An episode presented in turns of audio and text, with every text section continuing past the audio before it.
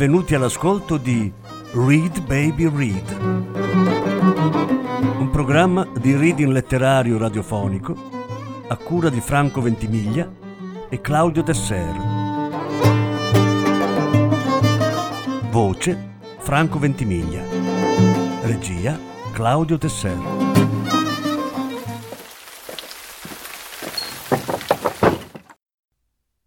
Alicia Jiménez Bartlett, Quando viene settembre, dalla raccolta Un anno in giallo di Sellerio Editore. Lettura in più parti. Prima parte.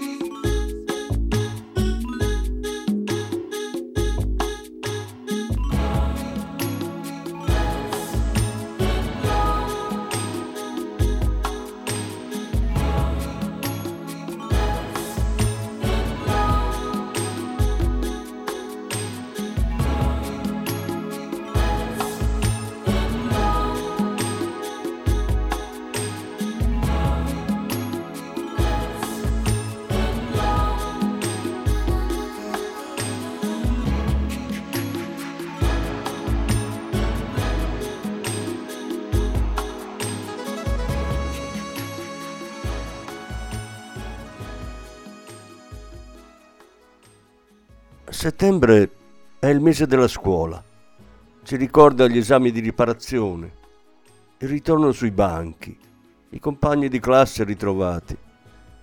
Ma viene un'età in cui tutte queste suggestioni ci portano a una sola conclusione.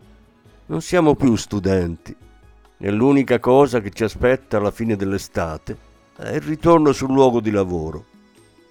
Questo era il sentimento che mi pervadeva nei primi giorni di quel settembre che non dimenticherò mai. Mi ero goduta un mese intero di vacanza. I primi quindici giorni li avevo passati con mio marito e i suoi figli, tutti insieme appassionatamente in una casa presa in affitto in riva al mare. La seconda quindicina con Marcos, noi due soli, in un piccolo albergo campestre. Lì quello che facemmo fu di una semplicità che ad alcuni potrebbe apparire sconfortante. Ci limitammo a passeggiare, a leggere, a chiacchierare, a mangiare bene e bere meglio. Erano forse passatempi limitati? Assolutamente no.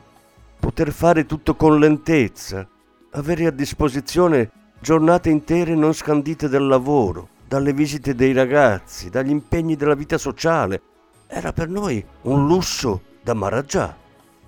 Ma una volta venuto settembre, come dicevo, mi bastò rendermi conto che non ero una studentessa e nemmeno una Maharani, per farmi tornare in commissariato col morale a terra. Addirittura gli ambienti e i mobili che mi erano familiari sembravano aver subito un deterioramento accelerato, ma non era possibile. Nulla cambia così drasticamente in quattro settimane. La spiegazione è che l'uomo si abitua a qualunque cosa, anche allo squallore più profondo, ma se per un po' rimane lontano dal suo miserabile ambiente, lo riscopre in tutta la sua bruttezza quando lo ritrova. Mi accorsi che una delle pareti del mio ufficio era chiazzata da due grosse scrostature che da lontano ricordavano la cartina della Sardegna e della Corsica. Quel particolare che non avevo mai notato mi depresse più che mai. E proprio in quel momento di dolore estetico irruppe nella stanza come un tornado il vice ispettore Garzón. «Petra Delicado, ispettore della Polizia Nazionale!» gridò al colmo della contentezza. Aveva lanciato i pugni in aria come un tifoso dopo un gol della squadra del cuore. Era abbronzato, sembrava perfino più magro e tonico e indossava una camicia azzurro cielo che sottolineava il suo aspetto estivo. Mi abbracciò con sghignazzate selvagge. «Come va, mia capa adorata? Come si è svolto il periodo vacanziero?» Gli sorrisi stancamente, indicando la parete. «Lei si ricorda se quel muro era già così malconcio prima che andassimo in ferie?» Lui si riscosse dalla sorpresa e, osservando il muro, si strinse nelle spalle. «E io cosa diavolo ne so, Petra? Che domanda! Le pare questo il modo di accogliermi dopo un mese che non ci vediamo?» «Mi scusi, Fermin, ha perfettamente ragione, ma da quando sono tornata vedo tutto di una bruttezza spaventosa.» «Ma se è come sempre. Il fatto è che lei si è abituata ad ambienti migliori.» «Mi racconti che cosa ha fatto in agosto?» «Poco di straordinario. Riposarmi e leggere. E lei?» «Ah, io non mi sono fermato un attimo, ispettore. I primi quindici giorni siamo rimasti nella casetta di Beatrice sulla Costa Brava. Il programma se lo può immaginare. Spiaggia, un po' di sport nel pomeriggio, aperitivo e la sera cena con i suoi amici ricconi. Questo era il peggio, perché non è che mi vadano tanto a genio. Poco male, io mi concentravo su quel che avevo nel piatto e sul vinello fresco e nessuno stava meglio di me. Sembra tutto molto piacevole, ma non le ho ancora detto il meglio. Negli ultimi dieci giorni abbiamo fatto una crociera di gran lusso per le isole greche. Beatrice aveva un piccolo fondo di investimento che scendeva e abbiamo deciso di godercelo alla grande. Devo dire che è stata un'esperienza formidabile. La vedo entusiasta. In fondo sono rimasto un bifolco della Castiglia Profonda, di quelli che la cosa più esotica che hanno visto in vita loro È stata la festa patronale del paese vicino. In questa crociera ho provato di tutto, ispettore. Ballare fino all'alba in alto mare, contemplare tramonti che non finivano mai, mangiare in ristoranti strepitosi. E anche visitare i monumenti, non creda. Mi sono sciroppato tutti i templi e le vecchie pietre che ci sono da qua fino in Turchia. E poi ho conosciuto un bel po' di gente simpatica, fra cui una coppia di Milano. Lui, un arzillo tappezziere in pensione, non ha smesso di farmi domande su delitti e indagini. La compagna Angela mi ha raccontato della casa di ringhiera in cui abitano, una specie di teatro shakespeariano. Complimenti, Fermin. Ha fatto buon uso del suo tempo. Ah, può dirlo. Mi sento le pile carichissime. Ma sono pronto a mettere le mani su qualunque assassino osi manifestare la sua presenza in un raggio di cento chilometri. Potevano esserci al mondo due creature più diverse. Sul vice ispettore le belle esperienze agivano da stimolo per affrontare il futuro, mentre per me la sola idea che le cose belle potessero finire era motivo di disperazione, senza contare che quello che era un piacere per lui era una tortura per me.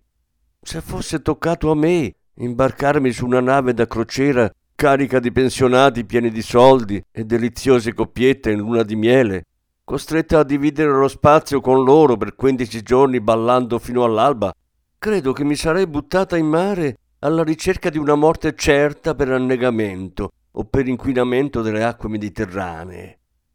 Me ne andai a fare un giro negli altri uffici per vedere quali fossero le novità nel nostro piccolo mondo poliziesco. Nulla sembrava troppo originale.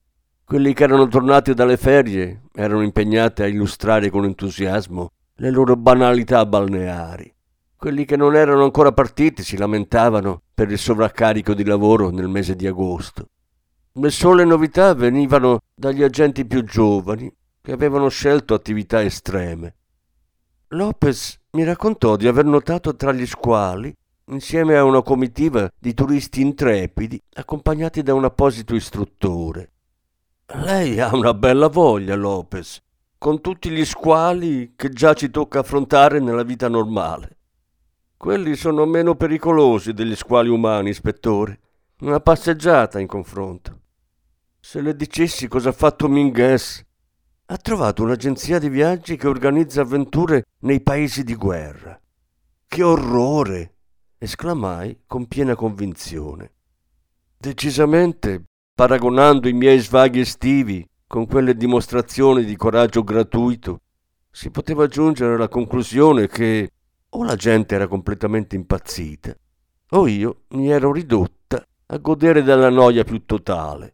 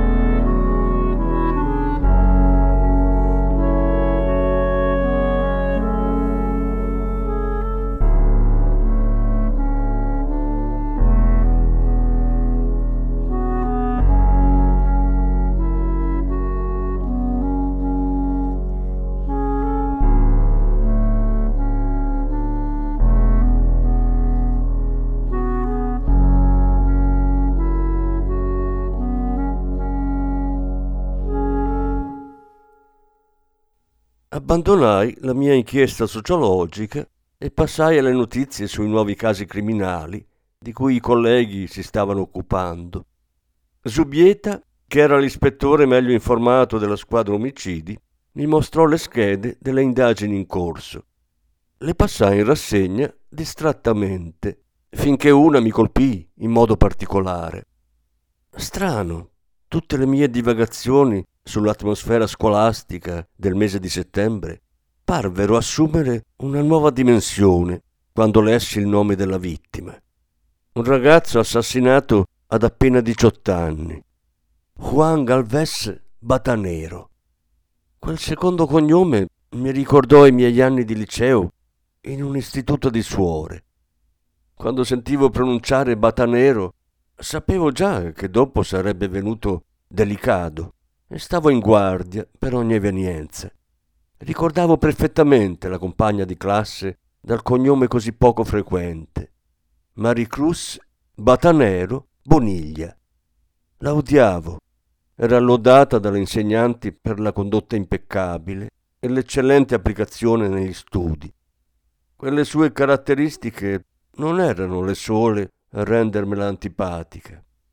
Maricruz era, come dire, una borghese integrata, mentre io cercavo di muovermi in un territorio più anticonformista e marginale. Non ricordo bene su che cosa si basassero queste categorie fra noi ragazzi di tanti anni fa, ma mi tornano in mente dei particolari. Lei si offriva sempre volontaria per tutto, era diligentissima, non veniva mai punita, ma aiutava le suore a cambiare i fiori nella cappella. Non so, sciocchezze che oggi mi appaiono quasi come delle virtù, ma che all'epoca me la rendevano insopportabile. Chiesi a Zubieta: la madre di questo ragazzo non si chiamerà per caso Maricruz? Non te lo so dire, se ne occupa Hernando, non è un'indagine che seguo io. Quando è successo? Hanno trovato il corpo l'altra mattina. Mi avviai verso la stanza di Hernando. Era un bravissimo collega, ci conoscevamo da anni e non era mai sorta tra noi la minima discussione. Mi ricevette affabilmente e soddisfece la mia curiosità senza problemi. Eh sì, che coincidenza! La madre si chiama Maricruz, Maricruz Batanero Boniglia, per essere precisi, disse dopo una verifica al computer. Il padre è Riccardo Galvez Navales, un grosso dirigente. Li conosci? Lei sì, ma sono secoli che non la vedo.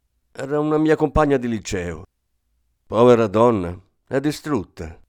Ho parlato con tutti e due e non riescono ancora a crederci. Che cosa è successo? Il figlio era un ragazzo un po' difficile, faceva uso di droghe leggere. E un paio di volte era stato fermato per guida senza patente. Deve essersi cacciato in qualche guaio più grosso di lui. L'hanno trovato nel parco della Ghinewata, con un paio di coltellate all'addome. Ma siamo ancora all'inizio. Vuoi che parliamo con Coronas così te ne occupi tu? Non mi era passato per la testa di ricevere un simile omaggio. Lo guardai sorpresa. Ma Giacinto, ci stai lavorando? Devo partire per le ferie la prossima settimana e se le cose dovessero complicarsi non potrò lasciarle a metà. Figurati mia moglie come la prenderebbe. Quindi mi fai un favore, anche se ti dico subito che non sarà una passeggiata. Come mai? La famiglia è molto ben pensante e cattolica, alta borghesia barcellonese. Lei è commercialista, lui siede nel consiglio di amministrazione di alcune grandi imprese. E hanno altri tre figli. Questo, il maggiore, era adottivo. Non riescono proprio a capirlo, che con la vita che faceva, una fine così se la potevano aspettare. Accettai di accogliere l'offerta del collega. Ero incuriosita, ma mi sentivo anche lievemente in colpa per come avevo trattato la povera Maricruz tanti anni prima. Più di una volta l'avevo presa in giro. Le avevo dato persino della maledetta secchiona e della leccaculo delle monache, se non peggio. Il commissario non ebbe problemi ad affidare il caso a Garzón e me. Eppure mi si affacciava un dubbio. Come l'avrebbe presa Maricruz? Forse ero stata troppo impulsiva. Lei poteva ancora nutrire una forte avversione nei miei confronti. Ma parve che non fosse così. Si ricordava perfettamente di me e, spinta dalla carica di emozione di quei giorni, mi abbracciò senza riuscire quasi a parlare.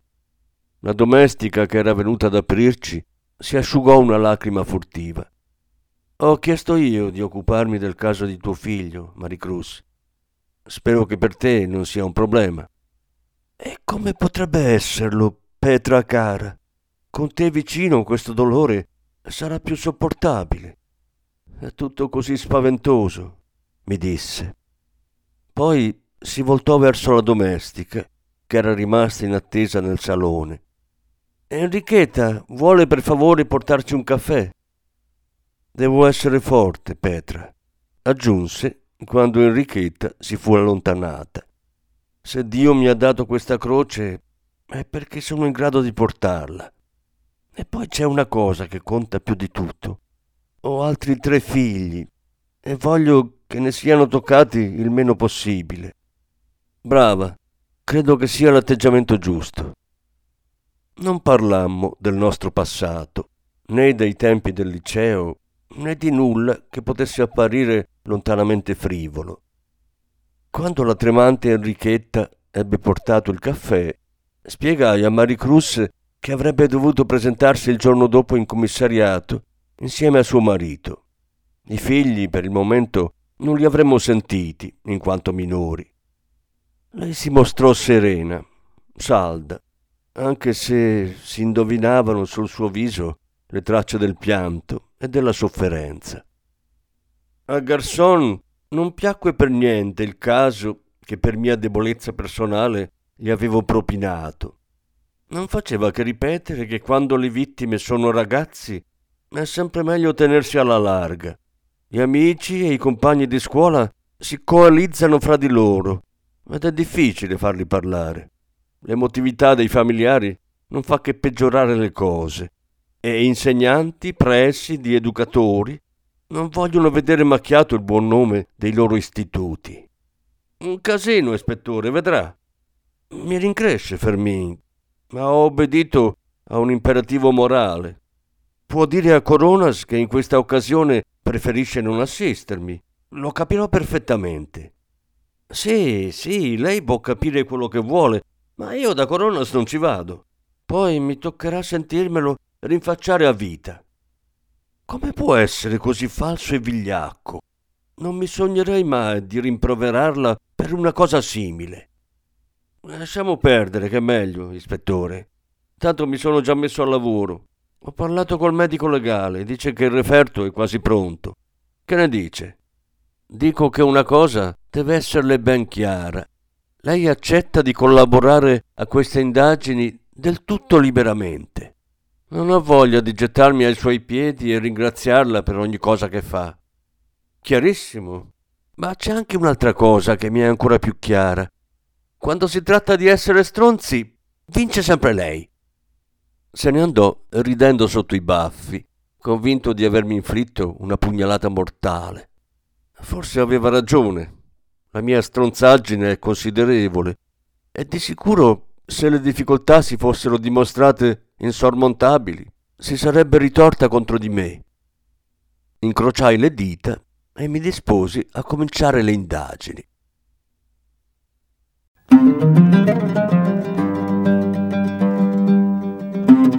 Avete ascoltato Read Baby Read, un programma di reading letterario radiofonico a cura di Franco Ventimiglia e Claudio Tessera. Grazie per l'ascolto, alla prossima settimana. La successiva parte sarà trasmessa la prossima settimana.